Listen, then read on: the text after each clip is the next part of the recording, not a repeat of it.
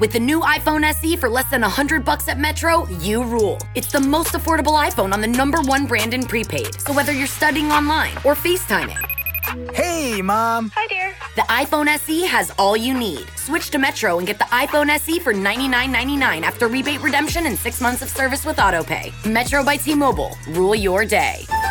Limit one per account slash household. Requires port and ID validation. Not valid for numbers currently on the T-Mobile network or active on Metro in past 90 days. Restrictions apply. See store for details. Challenge Mania is coming to you live from Caroline's on Broadway in New York City on Saturday, June 2nd. Show starts at 2 p.m., but arrive early because you will be seated in the order in which you appear. Head over to challengemania.live to score your tickets today. Caroline's has great food, great drinks, and is the premier venue for comedy in New York City. What better place to premiere the live stage version of the podcast you have come to know and love? Challenge Mania. Along with our three special guests, the audience will be a part of the show. So start training, up your political game now, and start to figure out who your alliances are. Because on Saturday, June 2nd at 2 p.m., Caroline's on Broadway turns into the Challenge House, and you just got cast. Challenge Mania takes the stage, and if you don't want to miss it, head over to challengemania.live today. And just announced, our special guests will be none other than the Godfather Mark Long and Emily Schromm.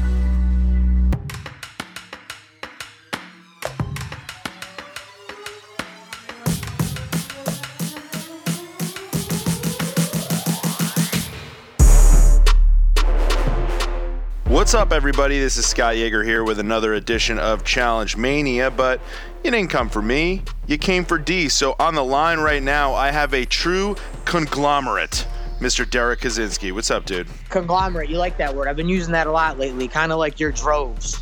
It's your new Uh, favorite word.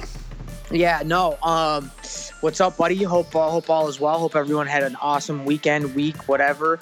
Um, you know, I'm just uh, ready to talk to America's sweetheart. Well, used to be America's sweetheart, uh, and he is friends with Abe. So, uh, and he did try to he did try to get me killed by a shark, eaten by a shark one day, um, where uh, we both got fined for leaving the challenge premises and going too far, uh, looking, searching for food on the island. So we're just gonna get get right into that story, and we're gonna find out why he, why Cohutta tried to kill me, and if he's hunting bears right now. Because every time I see an Instagram story, he's like in the wilderness, you know.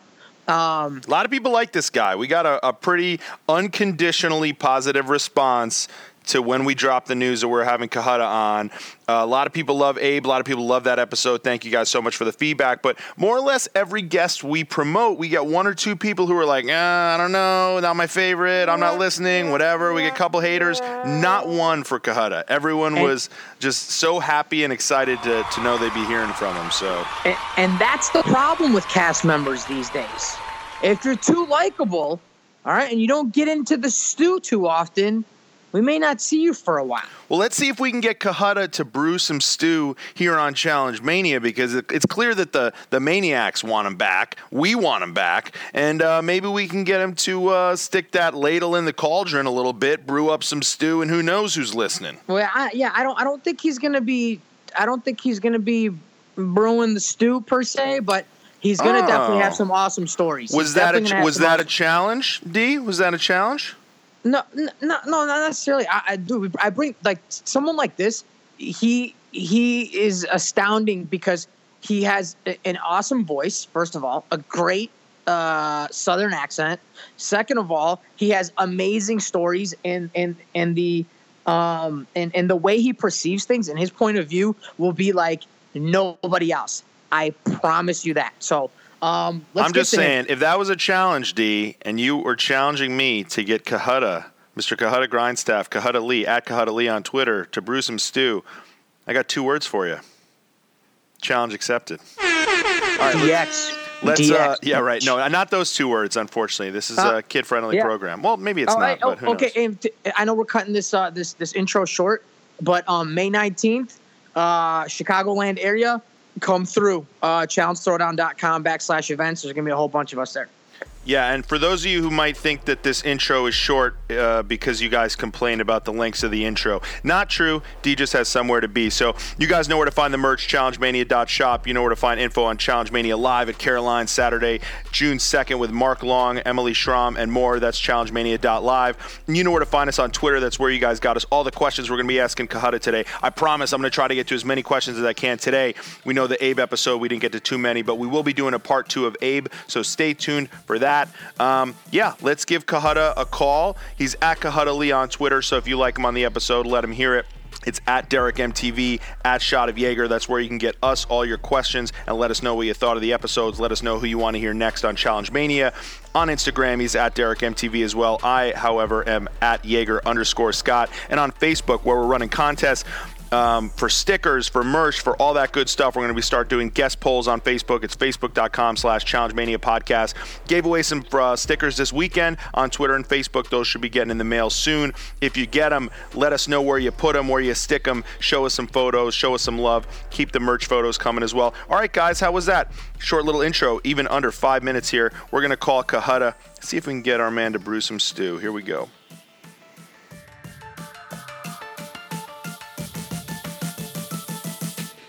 The Challenge Mania Patreon is now live. Head to patreon.com slash challengemania or challengemaniapodcast.com to get the scoop on how you can get access to new bonus Challenge Mania content. Hey, oh, wait a minute.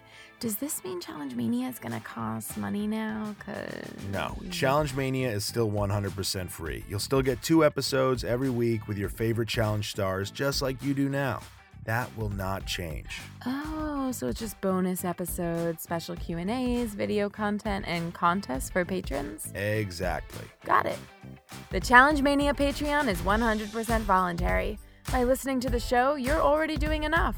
But if you're craving some more, want to score some exclusive goodies, or just want to show your appreciation for the show, challengemaniapodcast.com is where you can go get it.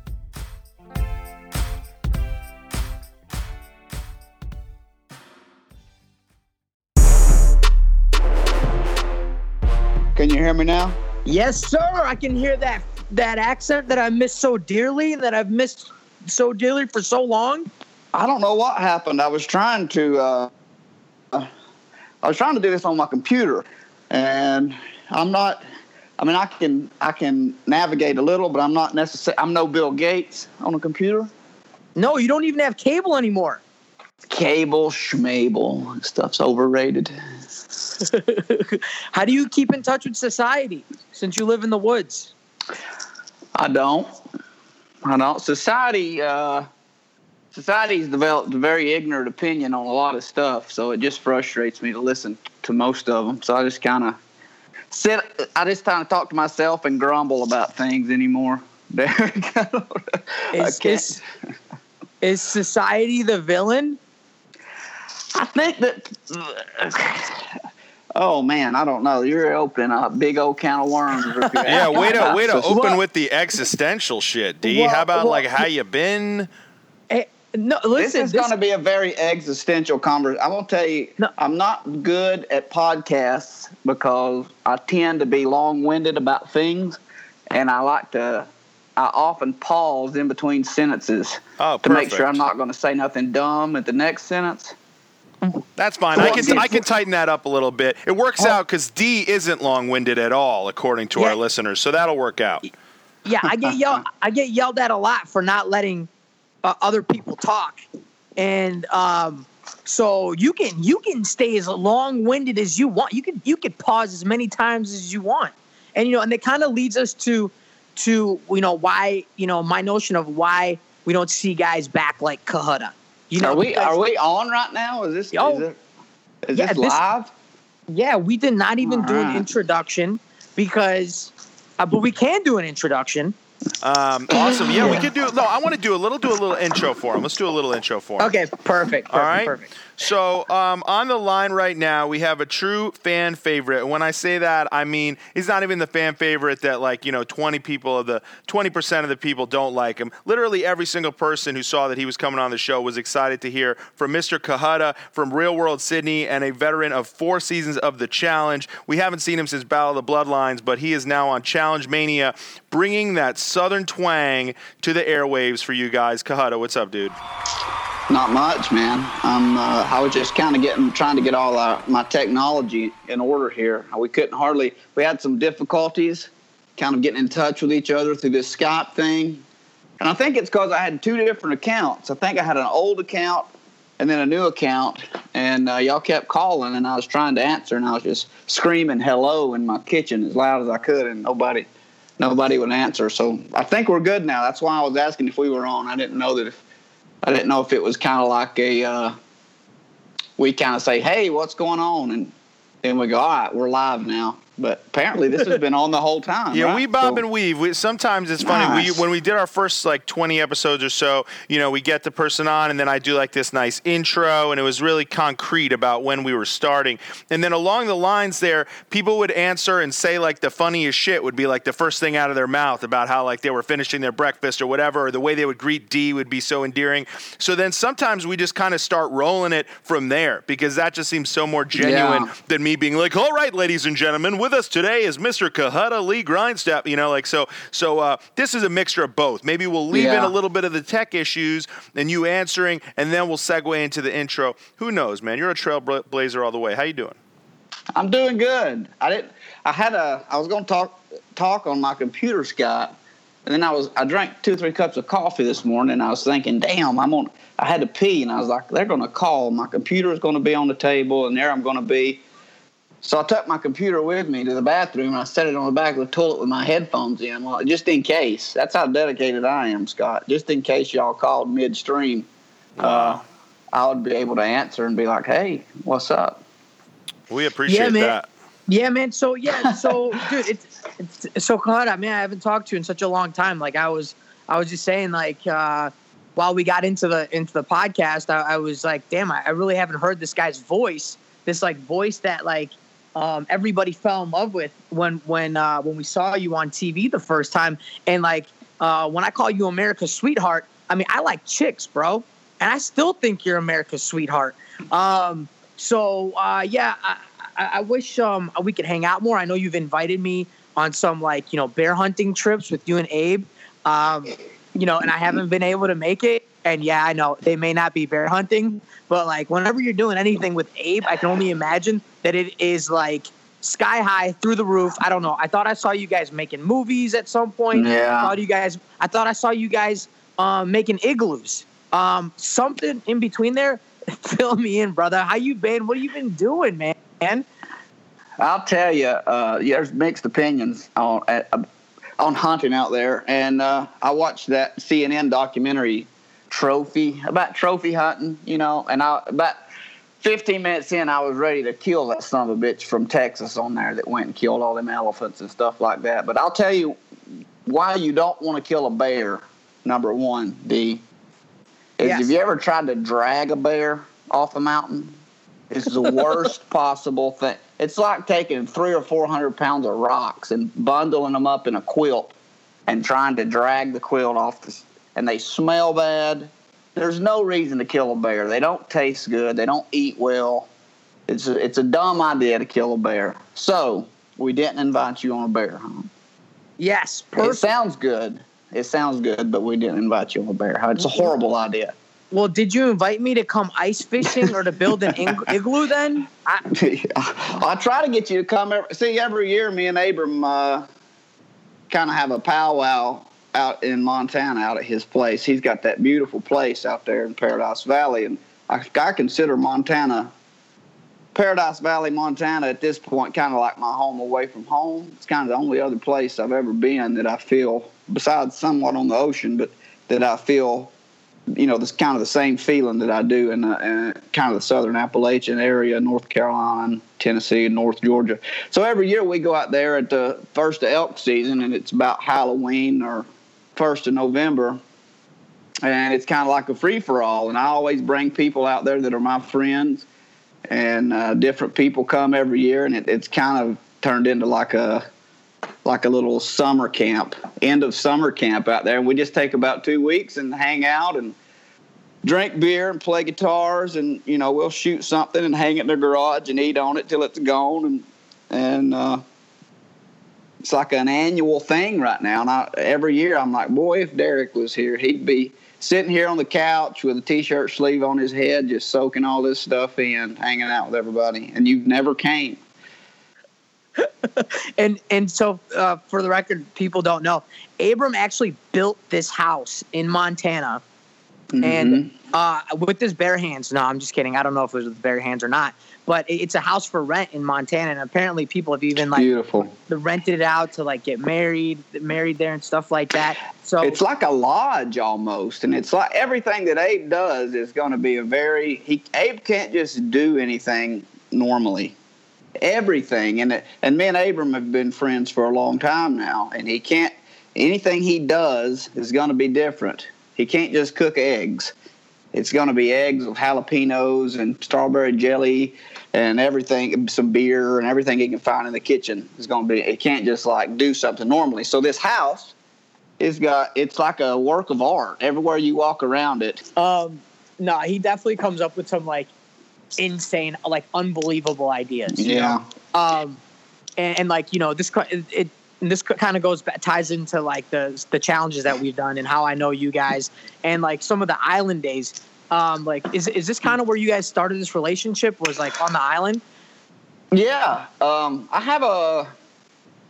I don't want to say I don't want to say something like this and it come off sounding like uh, I'm better than anyone. That's not what I mean, and you know that. But I have a hard. There's very there's a handful of people that I've done these shows with that I keep in touch with on a regular on a regular basis. You know, there's a there's a select few that I would call and be like, "Hey, getting off work early today. I didn't know if you wanted to go fish this evening."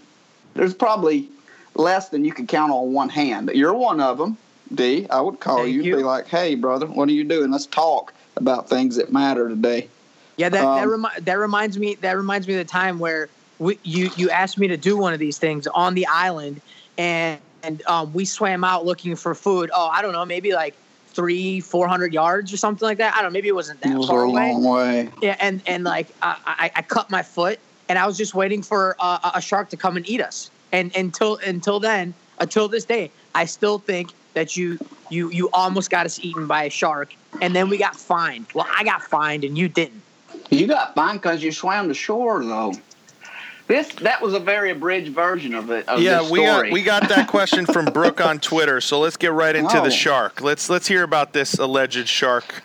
Well, let's, incident. Let's, Go let's try to kill me, bro. Let's state some facts here first. There was no shark.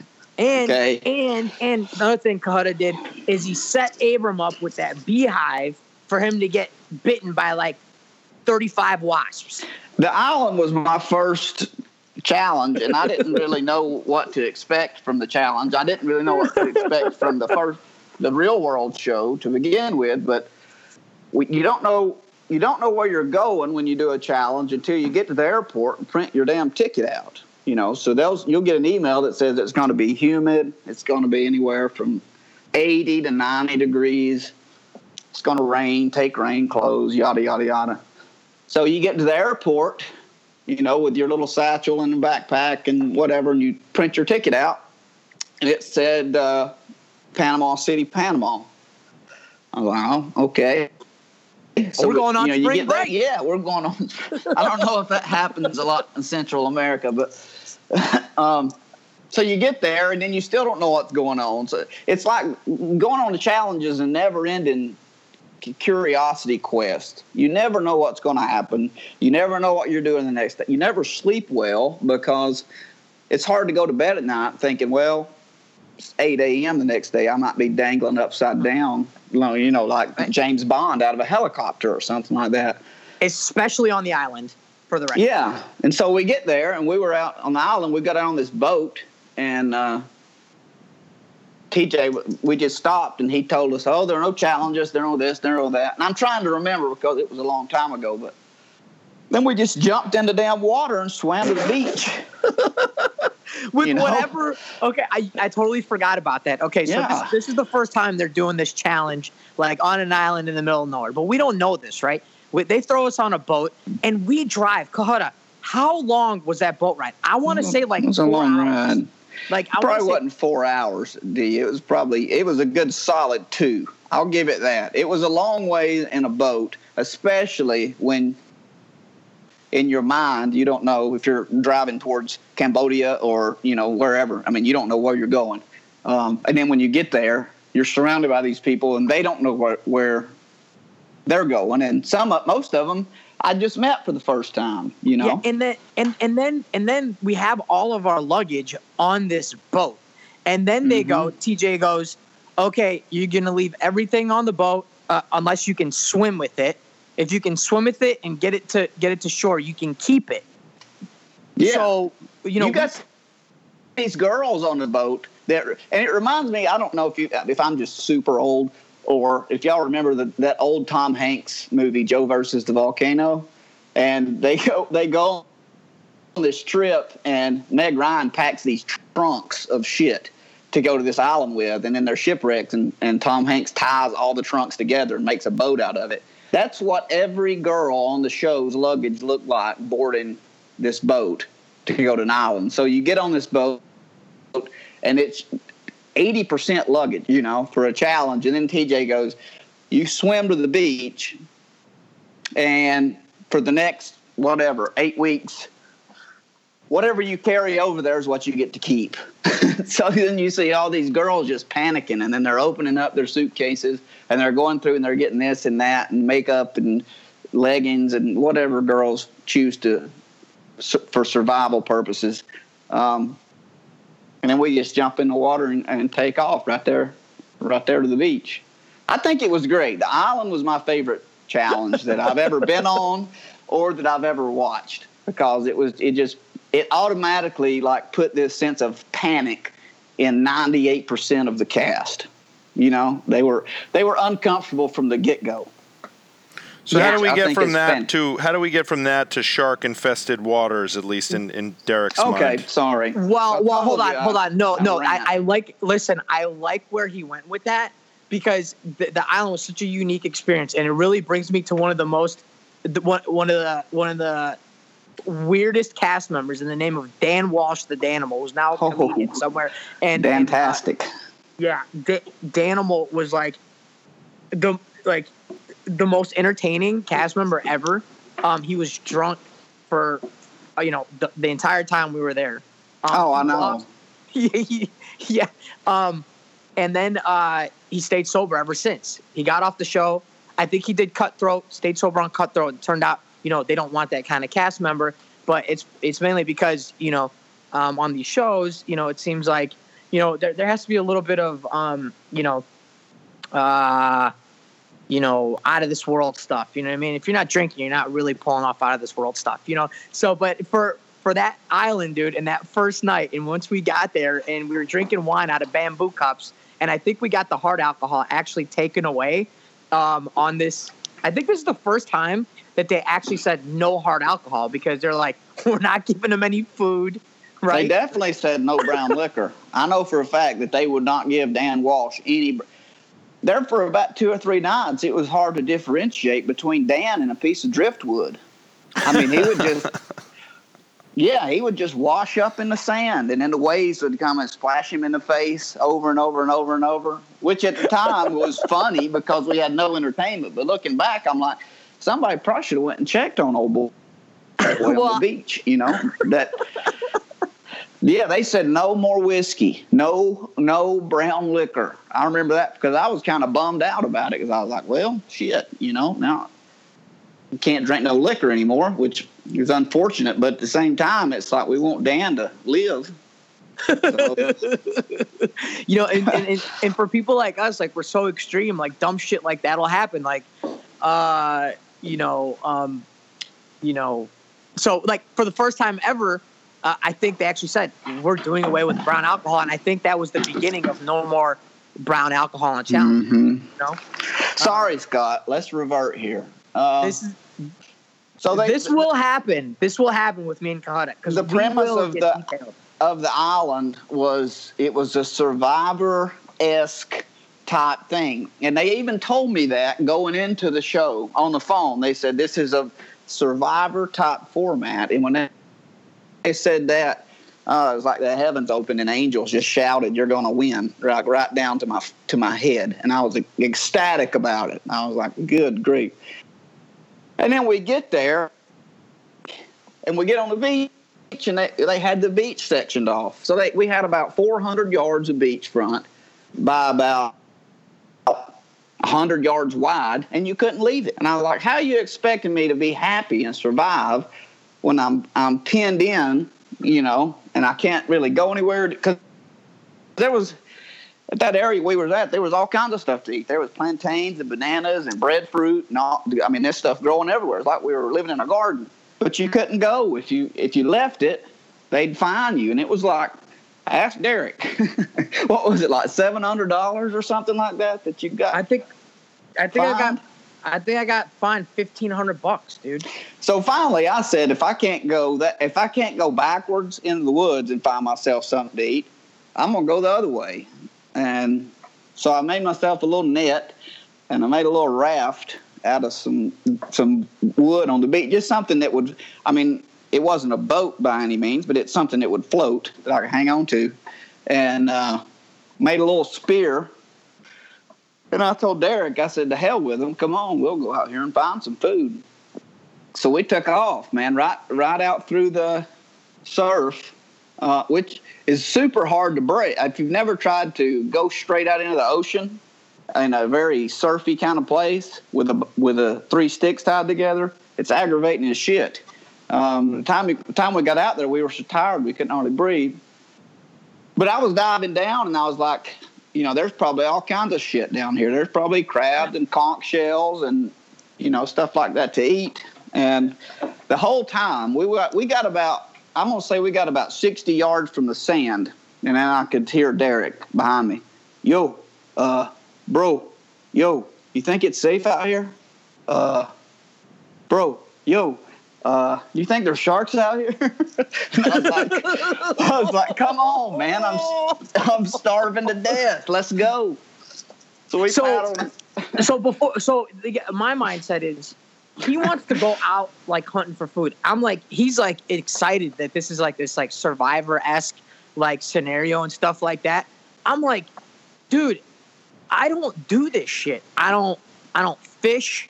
I don't, um, I don't go like starting fires on my own. I don't like hang out in the woods. I don't like camping. Like, fuck this. But for me, you know, in my mind, I'm like, you know what? The guy wants to go. Fuck it. Let's go. Let's go do some bro time. Fuck it. I, I, I personally, I like doing stuff I've never done before. But once we got in it, bro, you were navigating it, and I was like, "What the fuck? What the fuck? What the fuck?" I cut my foot. I'm like, "We're totally gonna get eaten by a shark. Let's get out of here." And then all of a Okay. sudden, yeah, That'll that'll tell you how deep the water was we were in. it Derrick got cut his shallower, foot. right? So you're talking about shark infested seven foot deep waters right now that we're out there floating around in. Like long story short, I didn't catch anything. Derrick swam back to shore and got fined. And when I saw that happen, I tried to stay incognito out in the middle of the ocean uh, until the producers left. So I didn't get fined. And then I finally kind of swam in and played kind of walked up like nothing ever happened. And Derrick was just steaming. He was like, "Man, that trip cost me twelve hundred dollars or something like that." And Yo. nobody got eaten by a shark. Well, I come, well, I come in, right? I come in, someone's waving me in from production, and I'm like, uh, you know, and it's the head honcho, and I'm like, oh, fuck, I'm totally in trouble, you know, and just like a little kid, you come running up like, I'm sorry, Dad, I'm sorry, I didn't mean to do it. I, just, uh, uh, uh, uh, uh, uh, uh, and he's like, all right, dude, you're you're gonna be fined uh, one week, and uh, and um, and that's it. I'm like, what? Nope, don't do it again. Ah. What was the reasoning behind not wanting you guys to go into the woods or in the water to hunt on a show where you guys are on an island? Like, you know, you mentioned Survivor. That's like sort of the point of that show. That's like some of the more interesting B roll they can get is of people fishing and hunting and whatnot. What was the reason you guys were given for why you couldn't do that there? I think personally it was liability because there, there. I mean, no offense, there were two people on that show that would have felt comfortable on if the format was you could go wherever you wanted to go, and it was me and Abe.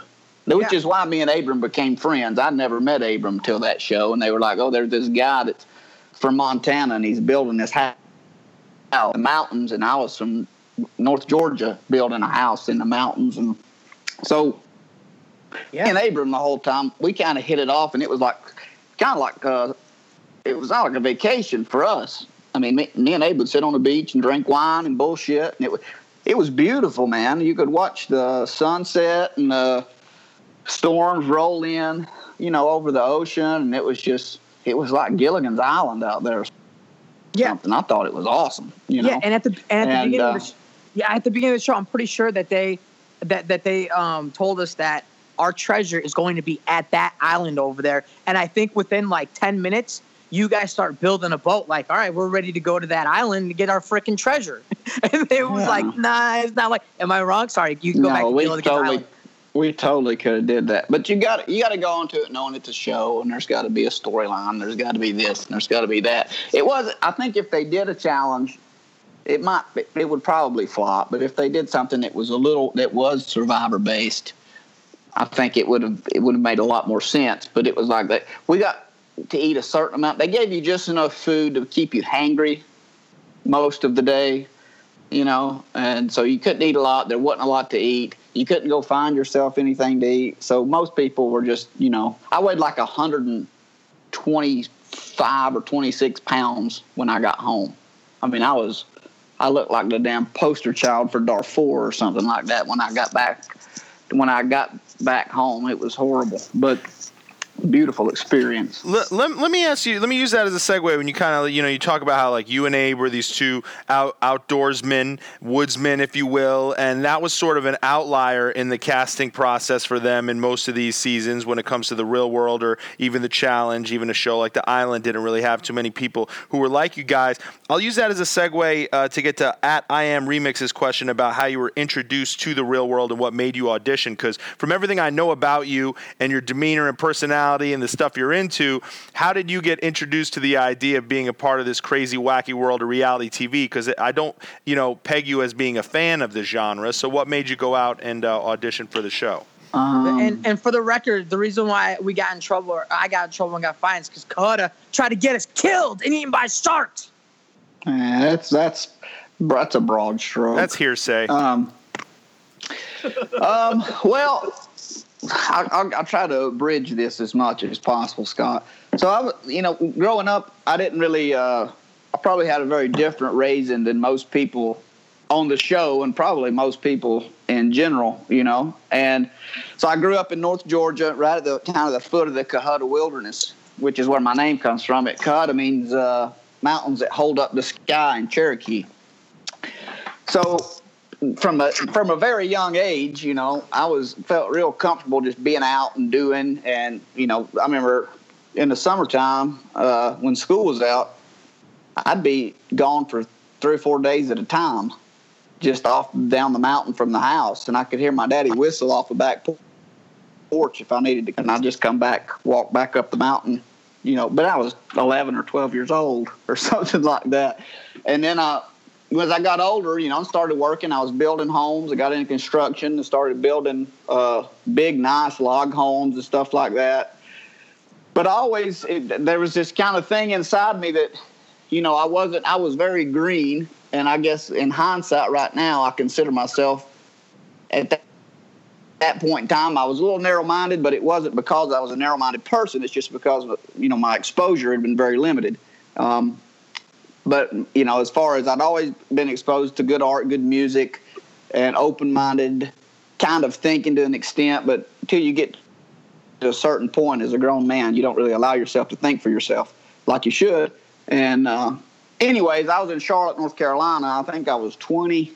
I guess I was 22 at the time, and they had this casting call at a bar up there, and I'd been sitting drinking Canadian whiskey at that bar for longer than I should have, I guess. And they well, they called me back into this room. I was like, I'll do it. And they called me back into this room. We sit around this big table, and it was mostly guys. There were some girls, you know, but it was me and this uh, BMP casting guy named Martin Booker.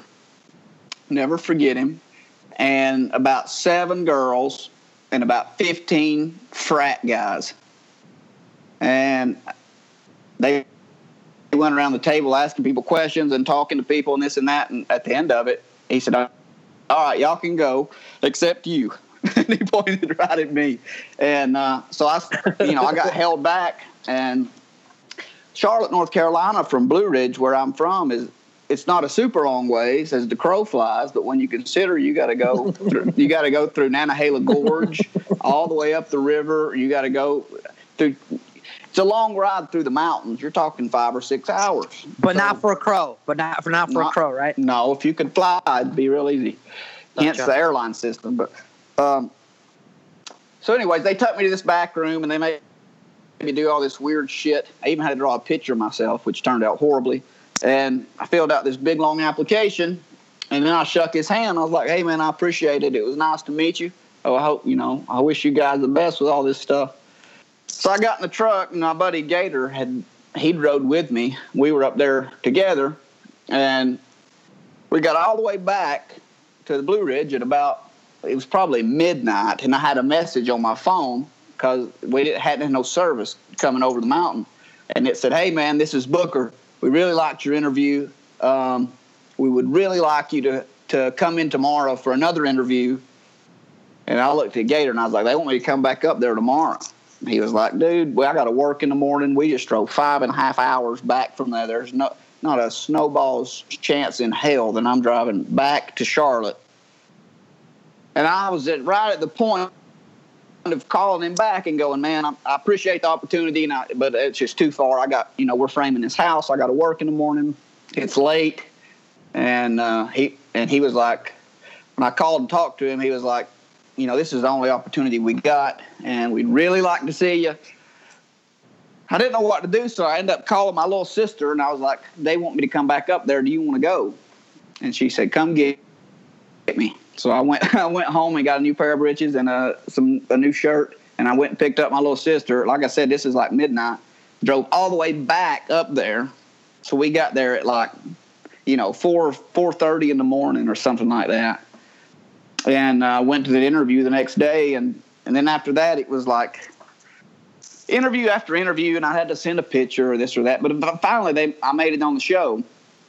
And it's just crazy. Those tiny split second decisions that you make changes your life forever. I mean it changes your life forever and uh, other people around you's life forever and it's wild you know. And then i was uh, framing it probably let's say that was it's probably two and a half or three months later was framing this big house on burgess gap in the mountains up here and my phone rang in my tool belt it's a motorola razor and I reached down there and opened it, and it was a bunch of it was a bunch of producers from Bunim/Murray on the other end, and there's me on the other end, you know, standing there holding a hammer. And they were like, three weeks you're leaving for Sydney, Australia. And I was kind of blown away a little bit, and I just I just said okay, and uh, sold my truck, sold my boat, sold my horses, and got on a plane and you know had to get a passport and got on the plane and kind of took off. And from that point my life kind of shifted into this whole different realm of shit that I was going to experience that if I wouldn't have made that one decision I never would have got any of it. And I would probably have three kids right now and be married to some woman who didn't jog as much as she ought to and not as happy as I am. Wow. And it sounds like you owe it all to Canadian whiskey, is what I got from that story. I owe a little bit of it to Canadian whiskey. Canadian whiskey is uh, I owe several different things in my life to that. Some good, some not. But that was uh, that was one of the pluses for sure. You So, know? So do you think the show the show helped or hurt you? Because I heard, I think I think you said you referred to it as a realm realm of shit. So Well, I think that as far as me personally, and I always, um, in which I still do, and I think I get a lot of it from my grandpa. I, I have this kind of crazy thirst for knowledge. So I probably, you know, having Google available on my phone takes up, you know, 30% of my day now because it's a never ending Google. I bet I Google 150 things a day, just constant. So, you know, me being able to go out, I think it helped me develop and become the person that I was supposed to be at some point in time, you know, because I got to witness these things firsthand and see these things firsthand. So now I come back home and if I, you know, if I get into a political discussion with somebody that one of my buddies or somebody I grew up with and they start going off on this and that and refugees and Syria and and the war and I'm like, well, I have this opinion on it because I was there. And I remember being in Turkey when when they were crossing the border, and I remember that these, was nuts. That was nuts. When I heard yeah. you guys were in Turkey for that show, I was just like, "Oh my gosh!" Did they not know that you know terrorists are going in and out of, in and out of, uh, you know, in and out of Turkey at the time? You know, oh, it was nuts in Bodrum. I mean, where we were in Turkey. What show is this, by the way? What show is this? The Turkey show was Bloodline. okay. Um, and when I got to the air and I saw where we were going immediately. I text production. I was like, "Are y'all insane? I mean, what are you trying to get us all killed?" And they were like, "No, it's fine. Uh, you know, Bodrum is like the Hamptons of Turkey. You know, it's it's really." So going into it, I was a little hesitant, and I'd never been to a predominantly Muslim country before. You know, and I never experienced that. Um, but after, you know, we spent some time over there, and while you're in the house, you really don't get you don't you really don't get the experience that you do when you're when you leave the house and most people on the shows when they get eliminated they go to the airport and the hell you know i said the hell with that and every show i've ever done you know i've actually made friends with the travel agent that they use and i'll tell her book my ticket 30 or 40 days from now and i'll find my way back to the airport um, so that's what i did in turkey huh. what so I stayed over there for a long time. You know, I left. Oh we filmed Bloodlines in Turkey. Jill had to come back home. She stayed with me for about a week, but I stayed in Turkey for about two weeks, and uh, then I left. I, I, shipped all my stuff back home with Jill, and I just kept a backpack, and uh, I left Turkey and went from Turkey to Prague, and I stayed in Prague, and then I went from Prague to Berlin and I went from Berlin to Amsterdam, and then I went down into Belgium, and I went from Belgium to Paris. I hung out in France for a while. I went from France to London, and uh, I finally left London, and then I flew all the way back to Istanbul, and I met Abram. He just got eliminated. So we, I walked up on Abram in the airport, and he was sitting there beat all the shit, you know, tired. He'd been painting mosques in Istanbul and church, you know, I'd been all over Europe, and uh, we ended up actually flying back to New York together. Um, but as far as Turkey goes, you know that that experience of being over there like that and getting kind of that whole different culture just thrown in your face, it changes who you are as a person. It changes your outlook on stuff, and and it was a every trip I've been on with the show has been a huge growing experience for me. If you let it be that. You know, if you kind of open yourself up and and uh, take in all that you can. Every time I come back, I feel like I, you know, there's things that that's instilled in me and experiences I've had that'll affect who I am the rest of my life forever. Um, this is a question we get a lot uh, for people like yourself who haven't been on since Bloodlines, which is funny because you know now that I think about it, there's quite a few people who that was their last season. Because um, you know we were just talking to Abe as well. But uh, Jules wants to know: um, Is the door closed for you to do the show again? Is it something that you're waiting to hear from them? Has it have they called you but it hasn't worked out a couple times? And what's the reasoning that we haven't seen you in, seen you in a few years? Um I'm trying.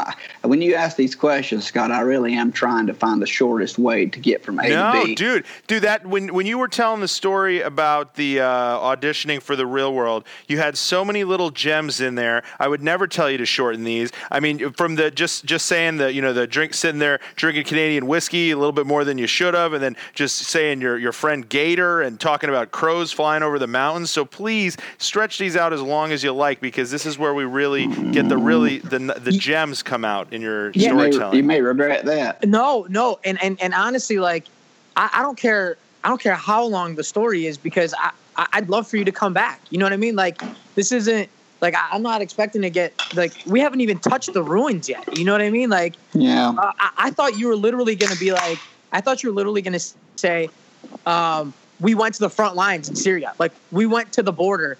Like, me and Abe met there, and we stayed even longer to see what it was like. on the Well, I terrorist border I was- in I- Turkey. what I was trying to get at in Turkey was I remember I was I was staying in this little sorry, I'm about to go right back to your questions. no, no, no, don't. Please don't. I was staying in this hotel, and usually I just go. I'm a hostel kind of guy, so you know I'll try to find somewhere I can stay for like 15 bucks a night or something like that, and I'll stay there for a couple of weeks, and I meet a bunch of people from all over the world. And but in Turkey, you know, I found a, a damn hotel with a Tempur-Pedic bed and air conditioning, had a marble pool, free breakfast every morning for like 35 dollars a night.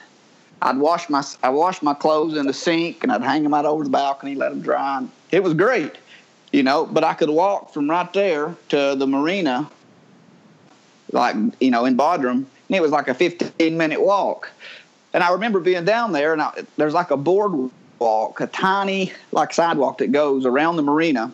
And on one side of it is, you know, the boats parked in the marina. On the other side is, you know, kind of the storefront of downtown Bodrum that goes next to the castle. And I was walking down it, and on my left, it was all these catamarans and all these yachts and multi-million dollar boats of these people that had sailed, you know, into the Aegean right there through the Greek islands, and they had moored their boats in Bodrum for a certain amount of time. And on the other side, there was a little strip of grass in between the the, the water and the the road frontage. And there was all these blankets laid out on that strip of grass, and it would be a woman, and she'd be sitting there, two or three kids, and have a suitcase, a box of cereal, you know, some canned foods, some clothes folded up, some toiletries, and that was their house. It was everything they had, and they had they had left Syria with everything that they could carry, and they took it to that spot right there in Turkey on the grass. And uh, I was walking down through there looking at these yachts, and I was like, it was such a snapshot of humanity of of of, of one side versus the other side of what life can be depending on what you're born into, I guess. And as I was walking, there was these. I had like six. I've got it on footage. I've got GoPro footage of it. There's like six kids following me, and they were all trying to sell me like little packs of Kleenexes or whatever they had. And they were grabbing my hands and kissing my forearms and stuff, and just almost getting in a fight over who could get a nickel or a quarter or whatever, you know, out of me. Which I'm sure their parents had kind of sent them out there to but it was just such a it was just such a crazy moment in my mind of how blessed I had been. That you know for me this was an ex- a learning experience and for them it was their damn life you know? It was stuff like that are things I take away from the experiences with the show you know? There's things like that that change me and now when people ask me about when they get all this stuff about these Syrian sons of bitches ain't allowed in the country and they, I'm like well you ought to go over there and talk to some of them. Before you make your opinion and before you are so stern about what your beliefs are get on a damn airplane and go over there and maybe experience what it's really like for some of these people. Um, and that's like a blessing because mtv took me over there. You know i didn't even have to make a trip to go over there. It's just I was kind of uh, privileged enough to, to see those things. But as far as the sorry, going back to the other question, as far as the other shows go, you know, I usually get a call a year. They're doing a lot more shows now, you know, but the shows that they've been doing recently, I don't really think I plug into their formula. Um, there's no, I'm not going to be on a dirty 30 ever, you know. The only re- the only way they would cast me for a dirty whatever is if I swore not to shower for the whole show. I might make it something like that. But vendettas, I don't have any vendettas with anybody. You know, I don't. And the fact that I don't know if Nany or Kellyanne will ever do another show. Nany, she's super happy You know, she went through school in Chicago. She's got a great job. She's doing unbelievable. I'm insanely proud of her. I'm super happy for her. Um, Kellyanne, I don't know if she would do one or not. I'm not exactly sure. But when they think of, you know, what drama is Cohutta going to have, they probably start filing through ex girlfriends, I guess. And if if those ex girlfriends aren't going to be on the show, I'm probably not getting into a whole lot of mischief. you know what I'm saying? I mean, I don't know. I don't know exactly I, what they're looking for. God, I feel like I feel like we've seen you. We've had we've seen you on a like multiple have like multiple relationships. Is it just Kellyanne and Nany? or am I missing somebody? Was there another one? There was another one. Uh, not really. I mean, uh, from the from the time that uh, the the actual Australia show, the Real World show, you know, when me and Kellyanne went onto the island, we were kind of in this weird, muddy gray area of uh, you know what's what, and we were both traveling a ton, and you know, I, I I'm not can't speak for her, but I know I wasn't acting very maturely on my travels. Um, me and Isaac were staying in Mexico for a month at a time, hosting spring breaks, and from Acapulco to Cancun to here. And you there. and who? You and me who? And me and Isaac. Uh-huh. And uh, so it was just a weird, you know, both of my, you know, both Kellyanne and Nany.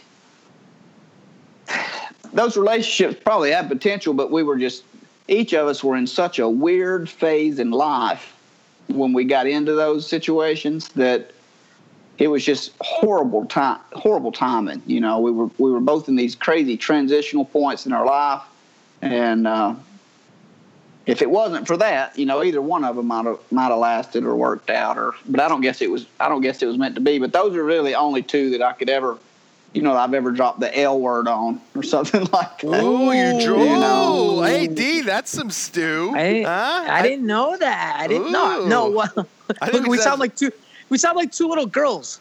Well, you sound more like a little girl more no, than I we did, sound but... like two chefs in the kitchen brewing some stew. Derrick said uh, you weren't going to give us any stew, but dropping the L bomb on both of those ladies, I don't know that oh. anyone knew that. Well, That's they were both like legitimate relationships. To I mean, men they were over, you know, right at a year, over a year, you know, and if you're not, you know, in a year's time, if you, I don't know. I well, guess I'm gonna uh, I'm gonna put you on the spot, Cohutta, because Jen wanted to know uh, if they called you to do a battle of the Exes, and obviously you have both of them to choose from, and they gave you the choice. Who would you want to to run with there, Kellyanne oh, or Nany? Oh my gosh, Oh my gosh, you're about to do some broken heart emojis this right now. This is Jen, not me, man. Don't put it on me. This is Jen. As Jen a logical one. thinker, I got to think out. I mean, I've got to think of if I was, because I step away from the relationships at this point because it's competition. You know, non, Nany's in her own relationship. She's happy, and no matter you know what's ever happened between us, I would never. I've never met that guy that she's with, but I would never I'm not that guy. I'm not a cheater, and I'm not somebody that's trying to swoop in and take, you know, that's not me. So it would be a strictly business ordeal going into it for me. So that being said, you know, I got there's a few things I would look at: athleticism, you know, the ability to uh, politically hold oneself in the house and maintain some kind of calm and collective head. So I don't know. I mean, Kellyanne is a, a specimen of an athlete. You know, she's uh she's smaller, but she's really in great shape. You know, she's got great balance and stuff like that. She's like Kellyanne's a girl. If you throw a ball at her, she's going to catch it. It's not going to bounce off her forehead. You know what I'm saying? I mean, she's she has natural abilities to do stuff. Nany at the same time, you know, might train like a bitch. She might plow over somebody and just run them clean over the top. I think I would honestly, I think I would probably have probably better chances, maybe, maybe with Kellyanne, maybe. I don't know. Nany is uh, there's which I don't like. I hadn't talked to her in a long time, you know, but she's a very strong-willed woman, and you know it's hard to talk her into something that she doesn't want to do or she doesn't feel is necessarily the right move or something like that. And she's I don't think her plane of communication at one point in time wasn't wasn't as open, and I'm also separated from the you know the relationship with Kellyanne by a, a, greater amount of time than I am the thing with Nany. So it's older news. Um, and I think we could go into it now as adults that, you know, hadn't had anything to do with each other in years and years and years. And, you know, we both want the same thing, was to put money in our pockets. Um, I don't know. That's a good yeah. question. I actually saw that question on Twitter and I was a little nervous about it. I didn't really know how I was going to answer it. Um, I think I you answered it like a champ. I think that was I'm, you put the right amount of thought into it. I don't think anybody would get offended by that. I don't think Nany would care because it sounds like she doesn't want anything to do with the show or or this care, show. Man. She, she's she's. Uh, I think a world of Nany. I really do, and I think that, like I said, things for me and her at that, you know, she wasn't necessarily in a good place. And when we met, I had just gotten out of a four year relationship. I mean, I was I was with this girl I thought I was going to marry, um, and we lived together for two years, and a bunch of stuff happened. Man, I can't believe it. There's so much stuff that these people that I could talk about, but a bunch of stuff happened within my family, and I had to take on some responsibilities, and it was kind of detrimental to my relationship with that girl. And I broke up with her. I was heartbroken, and I was a sad little son of a bitch. And uh, I ended up getting the call for free agents, and I actually turned it down. I told them no, and about 15 minutes later, I called him back, and I said, "Okay, I'm an idiot. Uh, yeah, I'll do it." So then I went to Uruguay and met her, and she was such a polar opposite from the girlfriend that I'd had. It was almost like the Polish girlfriend, just, right? Yeah, it was almost a breath of fresh air, you know, because it kind of mentally it took me to another place where I wasn't really thinking about the things that had happened, but you know, three months out of a four-year relationship, you're in no. You're, I was in no place emotionally to invest myself into the rest of my life or something like that with some other person. And I think that she was. I think that she was ready to have what she has now. She was ready for somebody to take her in and hold her and be like, you know, I got you. It's okay. This, you know, nobody's going to hurt you anymore. Nobody's going to that kind of thing. And I just needed time, kind of in between those two things, in order, in order to, to do that. Plus, we had nothing. We had very, we had very little things in common. Um, so that's kind of how that happened. So I think that it was, I think that I broke her heart probably, and I hurt her feelings, and I didn't mean to, and it, it wasn't something I did on purpose, but it was almost out of maybe necessity because at that point in time I couldn't give her what she needed, and and it was, you know, it was hard for us to kind of meet on a on the same plane as far as just friends you know, we're going to go to a movie. What do you want to see? Or we're going to put something on TV you know, what do you want to watch? And, you know, Nany would go, I want to watch the Bad Girls Club. And I'd be like, well, there's this Hitler special on the History Channel that I'd like to watch. And then it just went in two opposite directions from there. So. yeah, those are pretty opposite uh, shows. Uh, yeah, speaking of speaking of opposite shows, um, have you been able to? Uh, were you able to catch up on any of this uh, Ex on the Beach or Champs versus Stars or Vendettas no, or anything like that? I, really, I really had the best intentions for that, D. Sure. I asked you that question. I knew you sent me that stuff, but yeah, I had a long weekend in the woods. Yeah. Uh, so that's kind of why I'm actually today. I'm not doing nothing but sitting on my ass and uh, catching up on some stuff on the computer because my, you know, I, I went on a pretty extent uh, journey this weekend into the mountains, and it takes me a few days to recover because it's a long, aggravating expedition so I kind of like to let my let myself get back to normal um, before I get back in the gym or go back to work or something like that. So I would have had to watch him early this morning, which I didn't do, which may be my it may be my fault and I'm being irresponsible in the podcast world. But no, no, no, no, no, dude, it, it, it's no worries, no worries at all. I was just checking in. But I want to before, I let you go, man. I, I, I want to touch base on, on on one more show that we haven't talked about at all, which I thought was um, uh, me and you kind of stuck around the longest, probably on this one together, I think.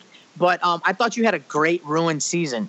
Um, going back to the ruins, um, I mean, you, you, you went in against Cyrus and beat Cyrus. You went in against Wes and beat Wes, and then you went in against Darrell, and um, you lost to Darrell. But then that was the the infamous Darrell versus Brad fight, when um, mm-hmm. Darrell had a after Darrell volunteered himself to go in against you, and then uh, you weren't there, but Darrell and Brad get into a fight. Um, they both end up getting kicked off. But for me, and then you, and then during one of the competitions, you actually beat me in that. It beat me in that too. So I thought like the ruins was was a, a really good season for you.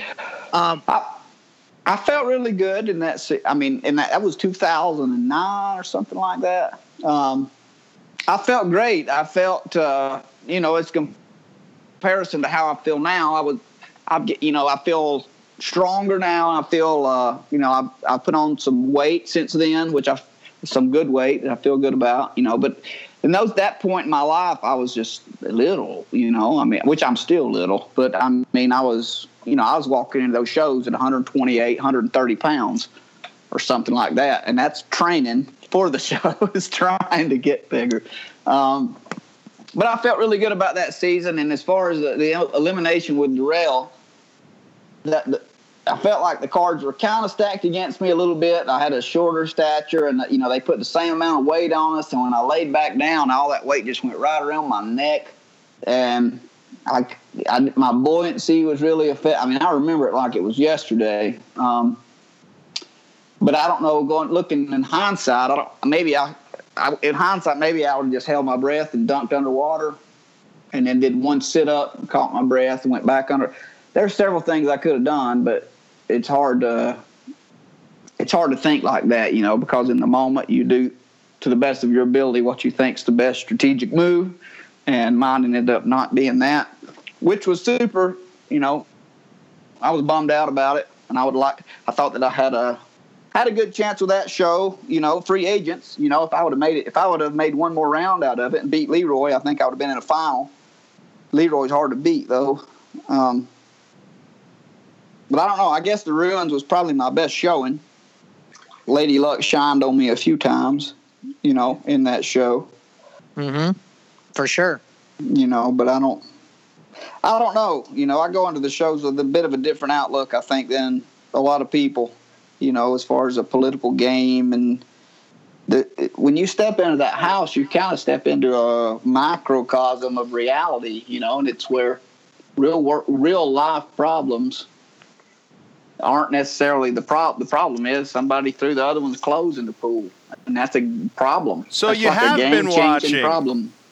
Oh, I get tagged in all kinds of stuff, little little gifts and little things like that, and I and I honestly I do try to keep up, you know. Um, but I, I would have to I guess buy Hulu. I think that I think the show's on Hulu, um, and I don't have that, and I don't my time. You know, I watch TV for about an hour at ten o'clock at night, and after that, you know, I don't necessarily watch anymore. But yeah, I've kept up a little bit. You know, because a lot of these people are my friends, and you know, I consider the show part of my life.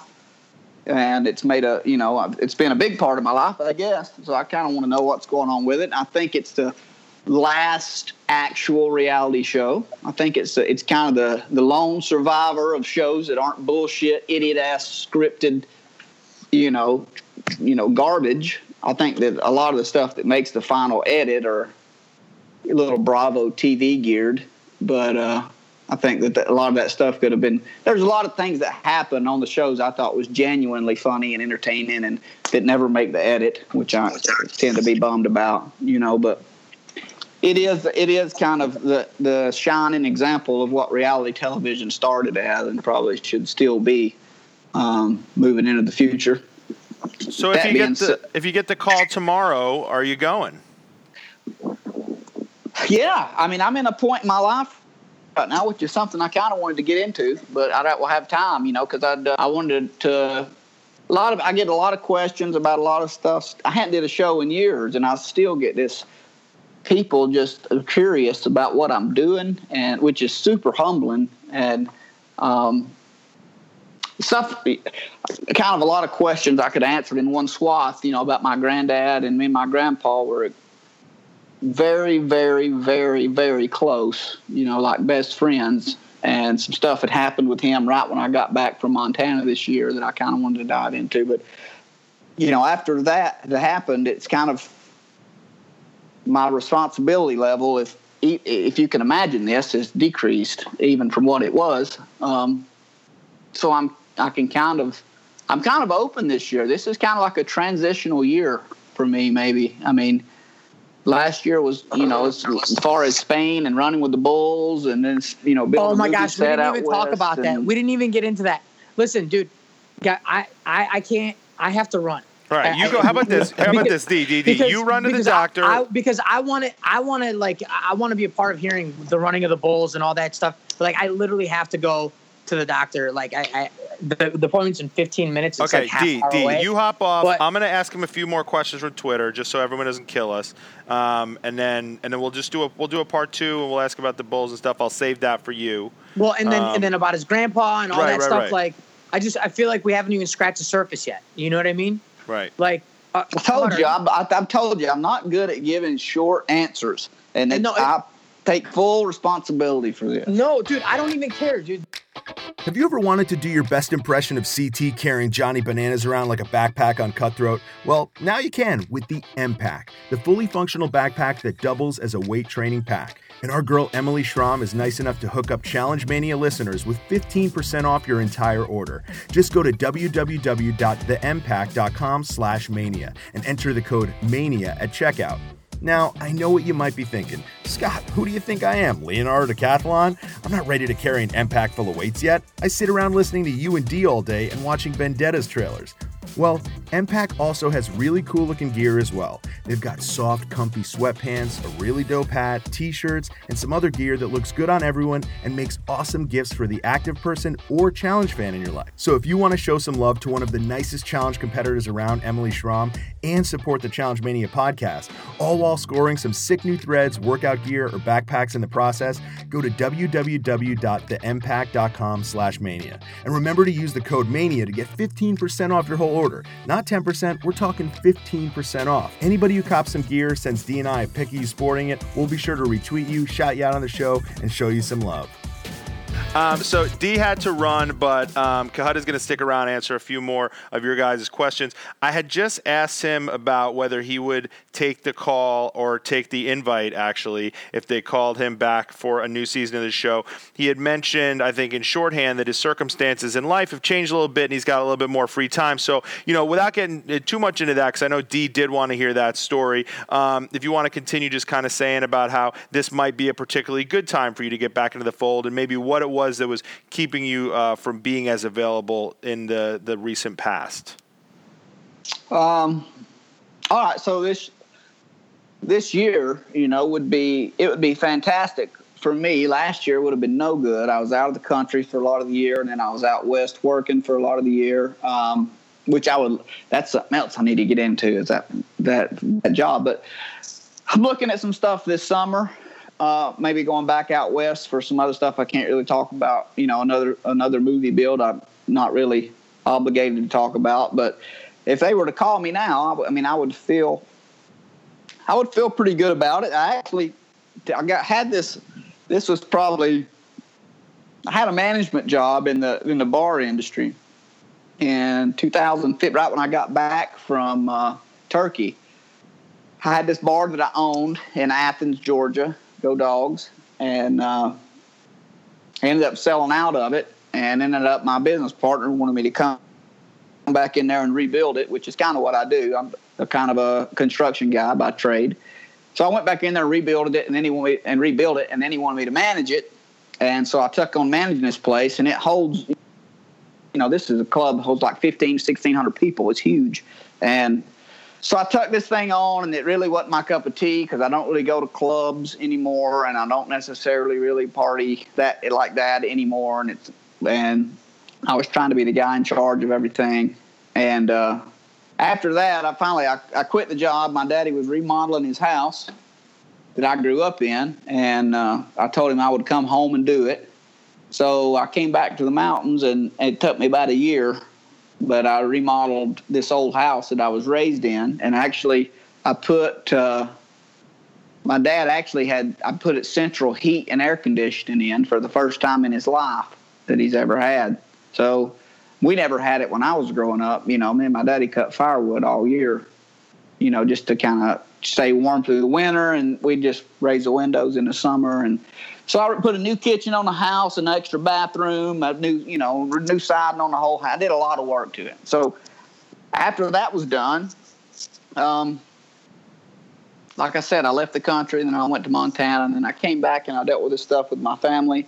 So it was kind of a, it's been kind of a chaotic period in my life ever since I got out of, of management in general. But as of right now, it's the first time that I've, the doors are kind of wide open, and I don't know if that's a good thing or a bad thing. Most people my age have a life path chosen.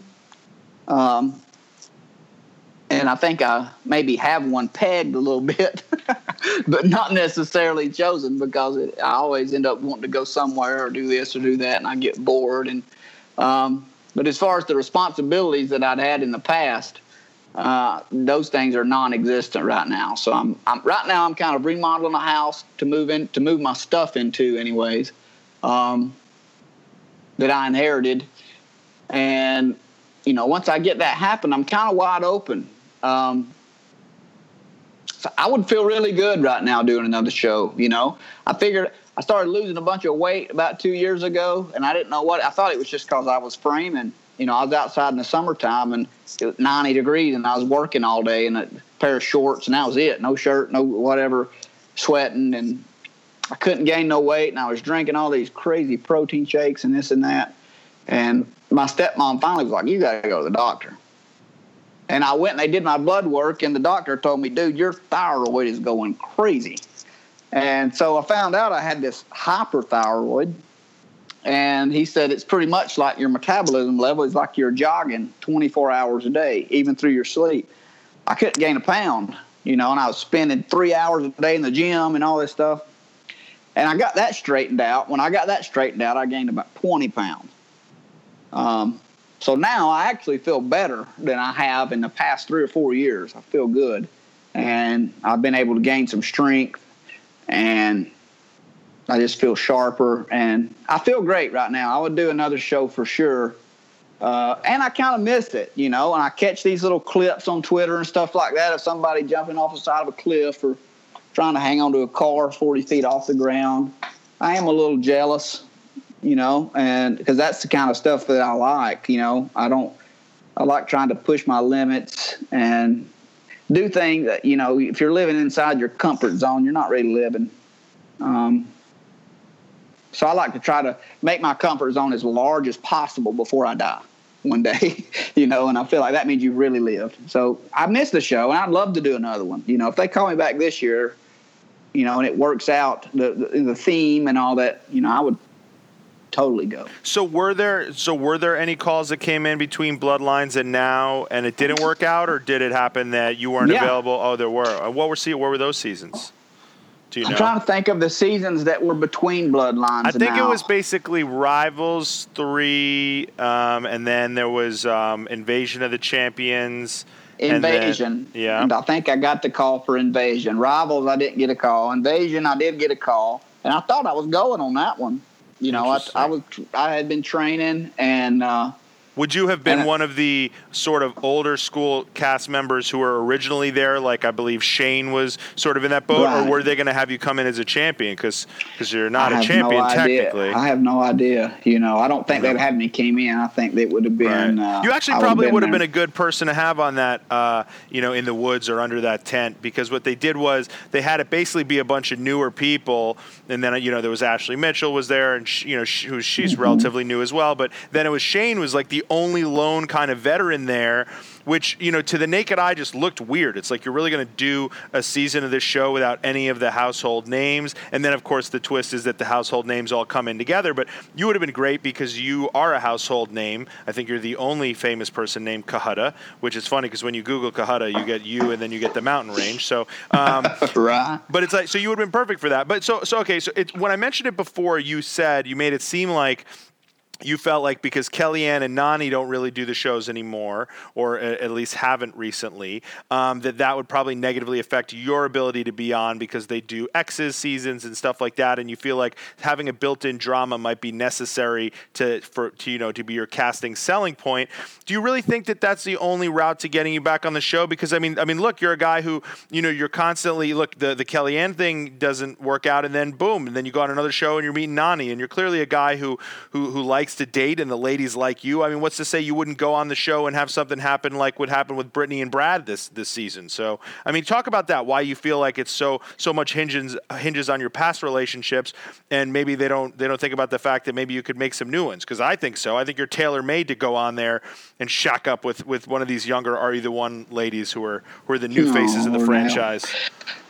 I don't know. I mean, that's a great. I think that they look. I think that I've did enough show, and it's it's kind of like when you do enough of these shows that what the viewers don't they don't see is how close your relationship becomes with production, and not necessarily your relationship with them, but theirs with you. So they know what you tell them in interviews, and you know they know what they film, but they know everything because they you got a mic on all the time. So all of your little thoughts on anything, you know, there's just like this huge hard drive that is production, and it just soaks up all of the personal thoughts and feelings of everyone cast on the show. So they know how you're going to react to situations, and they know when you're going to say something. And you're not. They know if you're going to. They know. They know who they can cast that's going to make a situation that is going to allow them to be cast again, and that happens that happens so much, you know, and that's one of my biggest bitches about the show and about the cast is it's like it's hard to, I mean, you got to really a lot of these cast members you have got to really work to pry a genuine conversation and an organic thought that's not contrived to some degree out of them. And I've tried. You know, I've experimented with this before and construction or construction production knows that you know they know who's going to do what and who's going to somebody's going to write a letter at home before they ever even get cast on the show because they know that it's going to cause all this shit. That person is not me at you know whatsoever.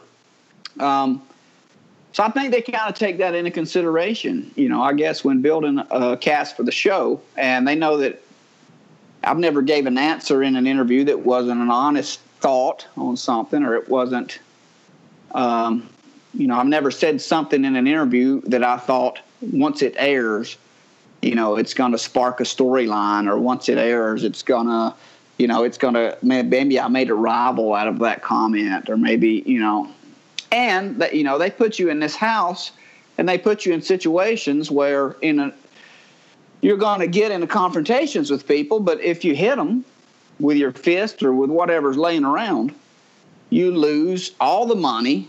You lose all, you know, the money that you got paid to go, and any chances of making any money it goes right out the window.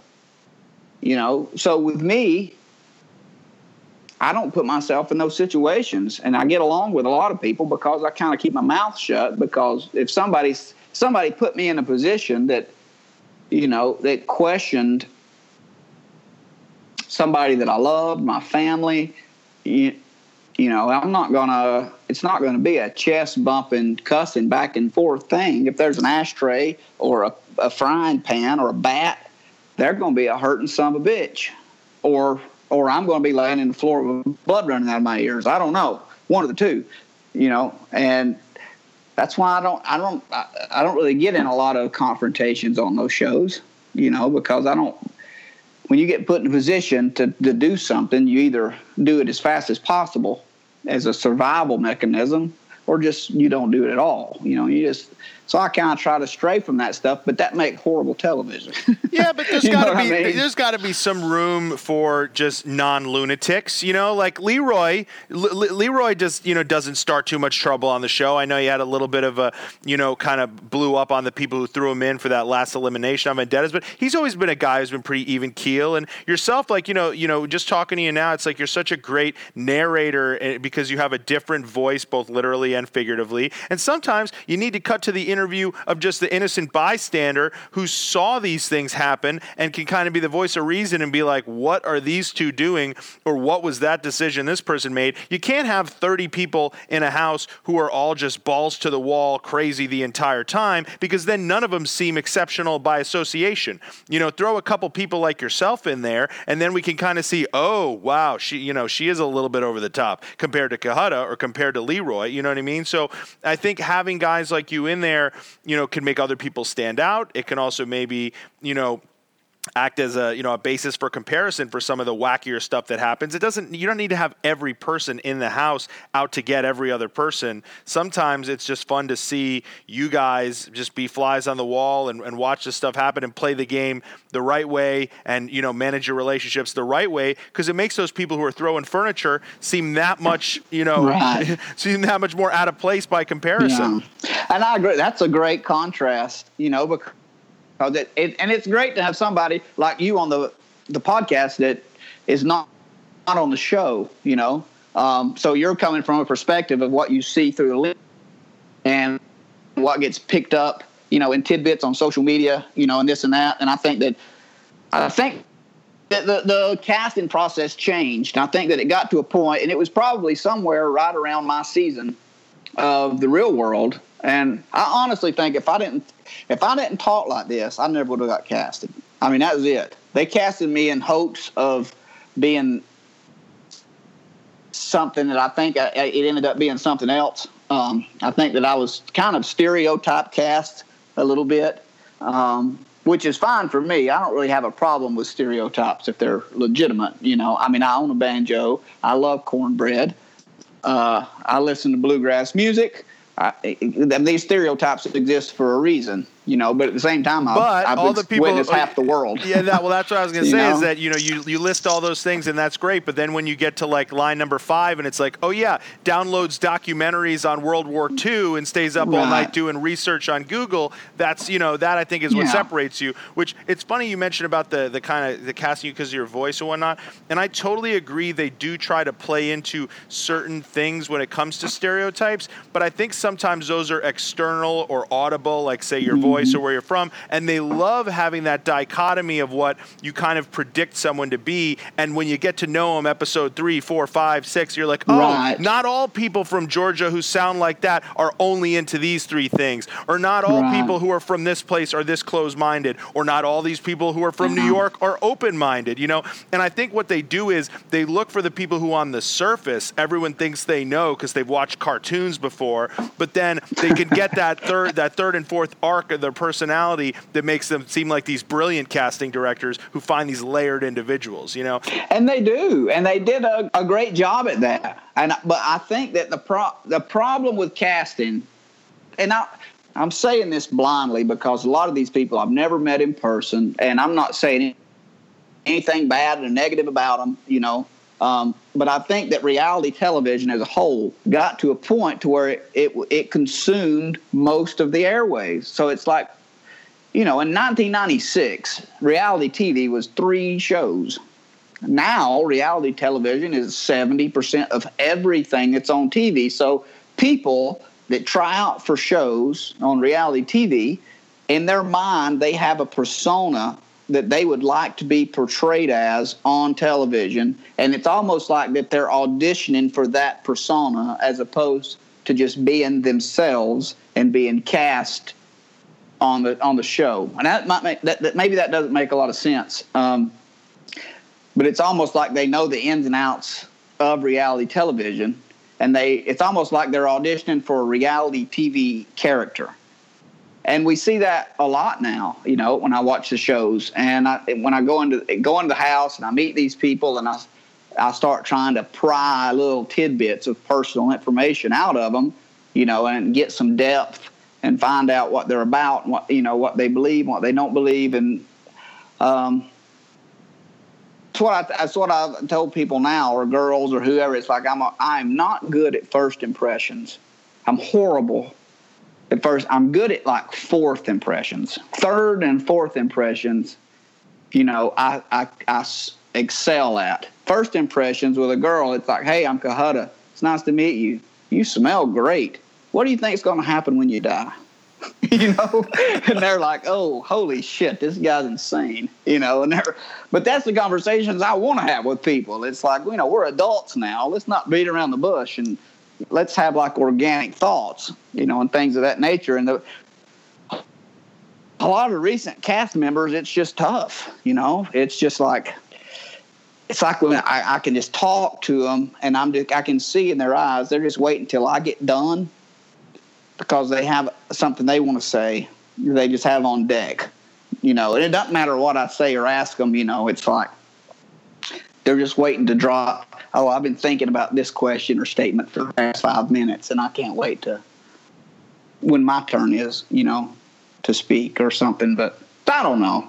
That's not. I don't mean that to be bad about you know recent cast members or anything like that. You know, they're obviously doing something right. They get cast over and over and over on TV, so well, now there's this other dimension of it, which I mean, you know, your last season was Bloodline, so sure, social media existed, but I don't remember them at that point sort of cutting to a Twitter feed on the broadcast to share like this off camera beef that two people had. I don't remember them like showing people's Instagram lives and, and, and you know, in reunions and stuff. So I think now it's a 365 day thing that you have to do. Your performance, if you will, does not end when they're done shooting and when you pack your bags and go mm-hmm. home. It's a year round thing trying to sell yourself to be on the show. I think our podcast has hopefully become a place where you know you know people who look to do that can do that, but also to give you know just people another dimension of people and get you know not everyone gets 14 interview segments an episode. Some people get two or three lines, and we get to you know interview people for longer, but you know, I think, I don't know if you're up for it, but that is something I think that MTV and Bunim/Murray are looking at these days are how you're going back and forth with the other cast members on Twitter and, and Instagram and this and that. And do you have kind of this constant rapport? And are you, you know, how are you, how are you placed in the overall challenge universe? And, you know, it doesn't feel like something you'd be up for, but are you hypothetically up for that? Um, well, it just about The, it's a it's became a or become an it's a nonstop job for a lot of these guys defending themselves, you know, on Twitter.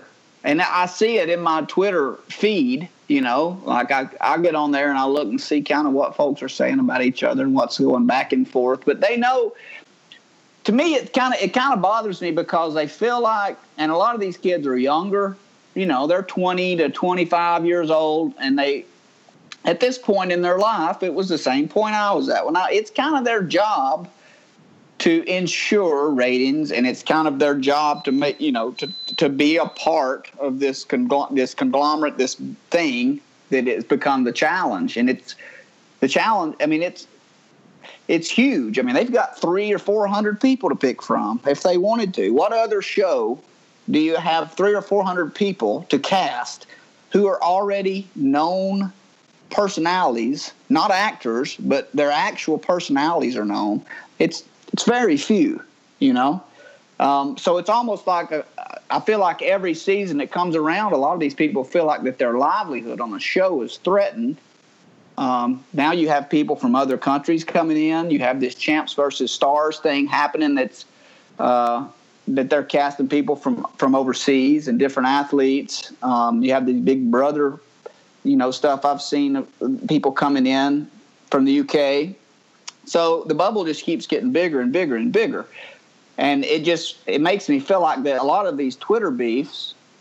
It don't make me feel like I know for a damn fact a lot of these Twitter beefs are contrived in order to keep people relevant in the show. And it's like this is supposed to be reality. This is your life. This is like and I just feel like a shithead if I was to start some kind of something that had absolutely no meaning or no, you know. And that's, a lot of these people, they get on these, and it, when the show is filming, they're worst enemies. And they say things about each other that are horrible, you know. And people take for granted the power of words to somebody else, you know. My grandpa always told me, he said, uh, Sticks and stones may break my bones, but words will break my heart.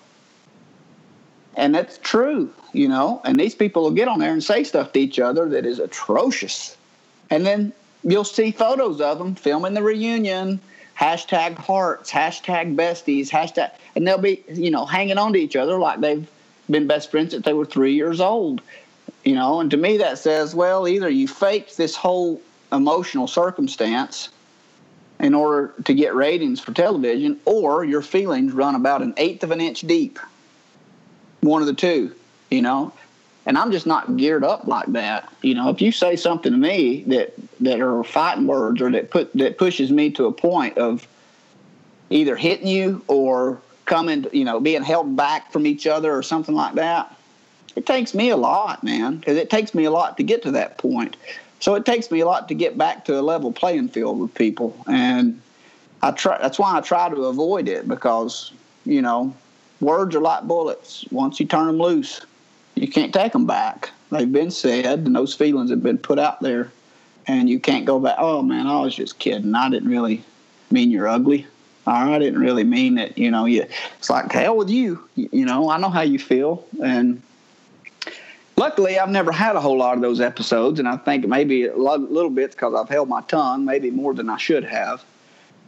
And but now I'm at the point of, you know, growing up. You it took me till I was probably like I don't know, 29, maybe 30 years old to get to a point to where I felt like I really knew who I was and I felt comfortable with who I was and what I liked and why I liked what I liked, who my friends were, you know, and why I hung out with certain people. And I've I've developed this very eclectic friend group of people that are artists, musicians, hunters, just you know, bar industry. I mean, I have a Aborigines. Just I have a friend group that just we just look like a ragtag bunch of people that have nothing in common, but all these people have put brought something to my life that's meaningful, and I like them, you know, for a certain reason. So at this point, I kind of feel like I would be a little, my tongue would be a little looser on another show than it has been in the past because I don't really care anymore, you know. And it's like I'm a, I'm as an adult as I'm going to be right now without being an old person, and it's like it, it I feel like that it's almost like my responsibility to be like, you're full of shit. That's not true. You told me this the other day, and this is not what you're saying now. So you're dishonest.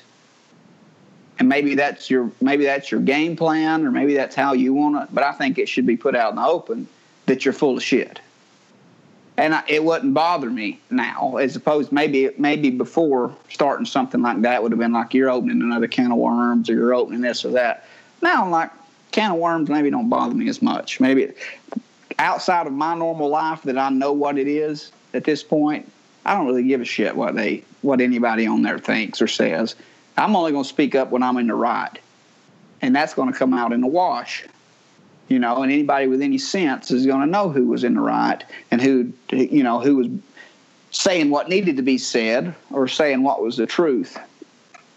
Um, and I feel, I feel right now like I feel uh, like I would be, I would be more apt um, to speak up if necessary than I have been, than I have been in the past. Oh, you know, because I feel like as you get older, you just give less and less of shits. And then by the time you're 80 years old, you know, you'll fart in a crowded elevator and not even care who hears it. You know, by the time you're, it's like, and it slowly progresses to that from the time you hit 30. You're just like, no, the hell with you. It don't mind, you know, you're an idiot. That, you know, that's, you can count on things every season. You know, certain people are going to go on the show every year and that something is going to happen. And, you know, you know it, and production knows it. Camila, bless her heart, I love her to death. I never had a, you know, she's even blew up at me at a certain point of time. But production knows we're we can cast her, and she's gonna have a breakdown. She is gonna have a 100% vodka-induced mental breakdown at some point in the season. This is a fact. It's never not happened, you know. And whether that's whether I don't think that that's something that she was doing to ensure getting cast. Surely to God, not. But it's also maybe now she's learned how to fix that issue. You know, but in the past, she didn't try to, she didn't put any attention into fixing it. You know, they know these things are gonna, they know these things are gonna happen. Um, so I don't know. You know, I would totally do a show if they called me tomorrow. I'd say let's go. Well, I, I look forward to hopefully sometime very soon seeing the look on some of those young bucks, as they call them, faces when you walk out of that elevator having just let one go in their presence. Um, uh, dude, thank you so much for the time and for sticking around with me, even though D had to go. Let's do this again because people clearly love hearing your voice, and you know it's completely okay that you're long-winded because when you when you go on, you know these, uh, you know I don't want to, you know when you respond with these thoughtful answers and you have these gems of wisdom and you're, you're, you're dropping lines of knowledge that you said your you know your grandfather always used to say sticks and stones may break my bones and then I of course in my own idiotic head think I know the answer. I'm like yeah but words will never hurt me. And you're like but words will break my heart. I'm like oh that is a gut wrenchingly true statement. Thank you for bettering my day. So thank you dude. We're gonna uh, we're gonna post this up tomorrow for everybody to check out let's do it again soon and um, yeah thank you for all your you know your thoughts and uh, it was awesome ha- uh, having you on Challenge Mania. We've been trying to make this happen for a while, and I think everyone will be uh, very happy with it. I appreciate it, Scott, and uh, I'd love to maybe chat with you guys again and talk your talk your ears off a little more.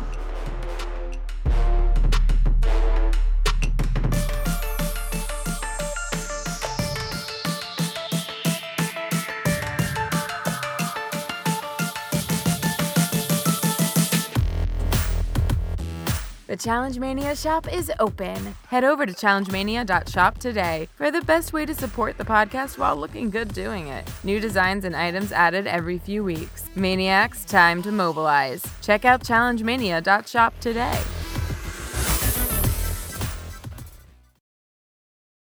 With the new iPhone SE for less than 100 bucks at Metro, you rule. It's the most affordable iPhone on the number one brand in prepaid. So whether you're studying online or FaceTiming, Hey, Mom. Hi, dear. the iPhone SE has all you need. Switch to Metro and get the iPhone SE for $99.99 after rebate redemption and six months of service with AutoPay. Metro by T-Mobile. Rule your day. Limit one per account slash household. Requires port and ID validation. Not valid for numbers currently on the T-Mobile network or active on Metro in past 90 days. Restrictions apply. See store for details.